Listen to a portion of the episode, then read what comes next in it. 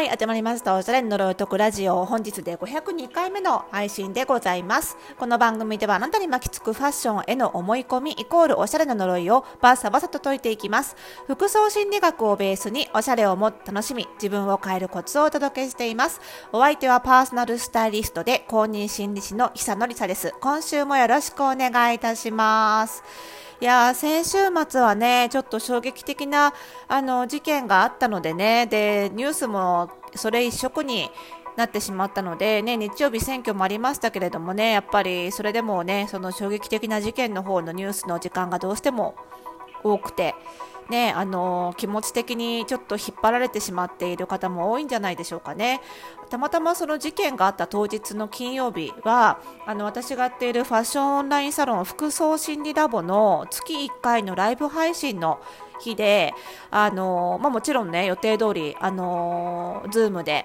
あの参加できるあの会員さんには参加いただいて予定通りやったんですけれども、まあ、ちょうどね、あの、テーマも、まあ、ちょうどいいって言ったらあれですけどねあのその日のあの講義テーマもあの不安を不安な感情を抑えるその心理的な療法こうセルフカウンセリングみたいなワークを学んでいただくっていう内容だったので、まあ、そういう意味ではちょうど良かった、まあ、応急措置というのかなちょうど良かったのかなってとも思うんですけれども、ま、やっぱりこういうのね個人差がありますけれどもその全然自分に関係ない事件でもやっぱり悲惨な事件凄惨な事件があるとちょっとこう気持ちが引っ張られて落ち込んでしまうっていう方は結構いらっしゃるんですよね。でやっぱりあの副送信ラボのメンバーさんにもそういう方結構いらっしゃってでもまあ総会のその、えー、ライブ配信をやってる最中だけはね、あのー、メディアからを見ずにあの違う話題に集中できるので、まあ、最後はちょっとね、あの元気になりましたなんてお声もいただけたのでよかったかなと思うんですけどね。で、まあ、その次の日もあの今度はフォースタイルパーソナルスタイリストスクールの授業でしてそこの中にもねやっぱりあの結構こうなんていうんだなあのそういう悲惨なニュースとかに気持ちが引っ張られやすい性格の方が生徒さんがいらっしゃってね結構辛そうでしたけどね、まあ、やっぱりあの結構いろんな SNS でねあの同じように発信している方いらっしゃいますがやっぱりこういう事件っていうのは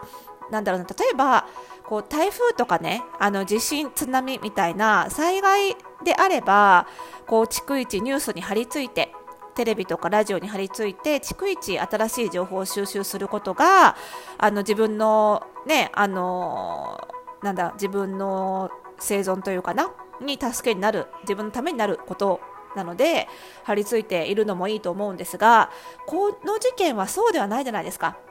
ね、逐一情報を収集したところでどんどんどんどん新しい事実が出てくるわけではないですし、えー、それを収集したところでその自分が脅かされている状態が解消されるような類のものではないわけで、まあ、そういうものに関してはもう辛い辛くなるぐらいだったら一回遮断する見ないようにするっていうのがやっぱり有効な方法なんじゃないかなとそうした方がいいんじゃないかなっていうのはやっぱりすごく思いますね。あのうちもね小さい息子がいるので結構ショッキングな場面流すじゃないですかテレビで。あれもちょっと考えてもらいたいなと思うんですけどそれもその別に子供に今見せる必要はない。将来歴史学ぶ時に絶対知ることになるのでその今ね見せる必要はないと思って一切見せてないんですけどもね、まあ、そういう感じでこう自衛をしていただく。そのついつい情報収集してないとなんか自分が取り残されるんじゃないかとかさ、ね、なんかあの身に危険が及ぶんじゃないか。なんか損するんじゃないか。ないかって思ってそういう恐怖に駆られてつい見ちゃう方いらっしゃるんですけど、まあ、今回の事件はそうではないのでねあの見ずに心を守るっていう手段もあの考えてもらいたいなっていうふうに思います。でまあ、この事件に関してに限らずなんですけどそういうなんかこう負の感情っていうのかな、まあ、恐怖心とかなんかこう嫌な気持ち、ね、怖いとか悔しいとか悲しいとか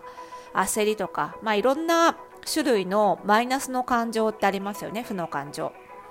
でそういう感情が浮かんできた時に結構その例えば今回の事件でいうと見てると恐怖心を感じますよね。これから日本どうなっちゃうんだろうっていう恐怖心を感じる。でその恐怖心を感じて辛いのにそれでもなおテレビを見続けるってある種まあ自傷行為的な側面があるんじゃないかなって。あのやめた方がいいのにやっちゃうっていうケースも結構あるんじゃないかと思うんですよね。で、まあ、この事件に限らずそういう負の感情が浮かんできた時についついそれを掘り下げちゃうっていう人多いと思うんですよ。で特にこのねポッドキャスト聞いてくださってる方は自分の心心理状態に関心がある方が多いので余計にこう負の感情をしっかり見つめて向き合って掘り下げていく。っていう方も多いと思うんです。でもちろんねその前にもラジオで結構ねその感情を言語化しようみたいなことはお話ししてると思うんですけどね、まあ、それもちろん感情プラスの感情だけじゃなくマイナスの感情を言語化することで掘り下げることで得るものもあると思うんですよ。そのなんでこんなに嫌な気持ちしてるのかなって分かんなかったのが掘り下げて言語化していくことによって原因が分かったりとかねっていうのももちろんあると思います。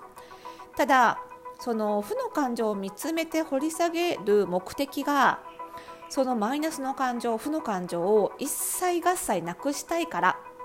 っていう目的でやっているとちょっとおかしくなってくることがあるなって思うんですよ。そもそもやっぱり心に一点の曇りもない状態というか負の感情が全くない状態って少ないんじゃないかって思うし一点の曇りもない晴れやかな状態に心をしておきたいっていうのはなかなか難しいと思うんですよね。でこれも前ラジオでお話ししたことあると思うんですけどその心理カウンセリングをね私のカウンセリングを受けてくださる方もやっぱりあのスタートする時と一旦こう気持ちが整理されて終わる時とでなんかこう感想が違っていてスタートする時はやっぱり悩みが全てたちまちカウンセリングを受けたら消えてな消えてなくなると思ってたけど終わる時に感想を聞くとあそうじゃないんだっていうのが分かったと誰でも悩みは抱えていて悩みがゼロなんていう状態はないけれども、まあ、それでもまあ自分ってそれでもいいよねとか、まあ、これでも生きていきそうだな頑張れそうだなって思える状態になれば OK なんだっていうのが分かったってよく言っていただけるんですけど、まあ、そういう感じでその全く悩みのない状態全く負の感情を持ってない状態には基本的に人間ならないんですよね。でまあここのところね結構あのスタイリストスクールの方でもあのね、卒業前のその企業開業のお話をしたりとか、まあ、どうやってビジネスやっていくかっていうお話をね卒業後のコンサルでやったりとか、まあ、そういう話をする機会が多かったんですけどここ数ヶ月。ビジネスにおいてもその起業するのであればいつでもどの瞬間切り取っても楽しく仕事ができるようになるんじゃないかって思っちゃってる人多いんですけどまあそんなわけはないんですよね。やっぱりどんなに自分が好きで始めた仕事でもやっぱり辛いことは当然あるしマイナスな感情になることもあるんですよね。だけどトータルで楽しいからやっていると。だからこう瞬間瞬間を切り取って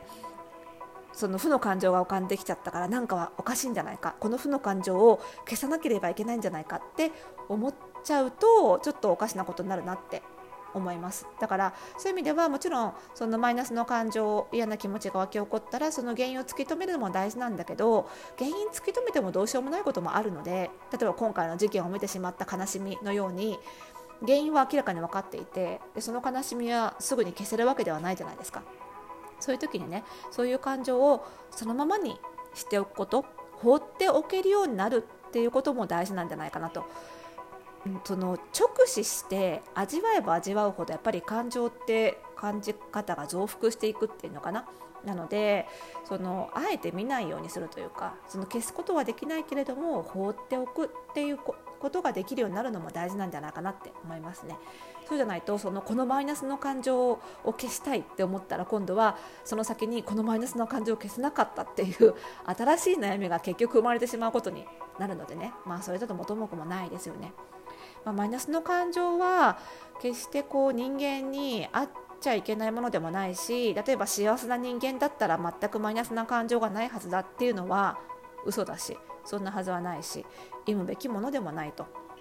ただまあそのマイナスの感情ばかりになってしまってそれが自分の生活全般にね著しく支障をきたすのであれば何かこうそのマイナスの感情を減らせるようにあの手を打つ必要はありますけれどもそうでもないのであればね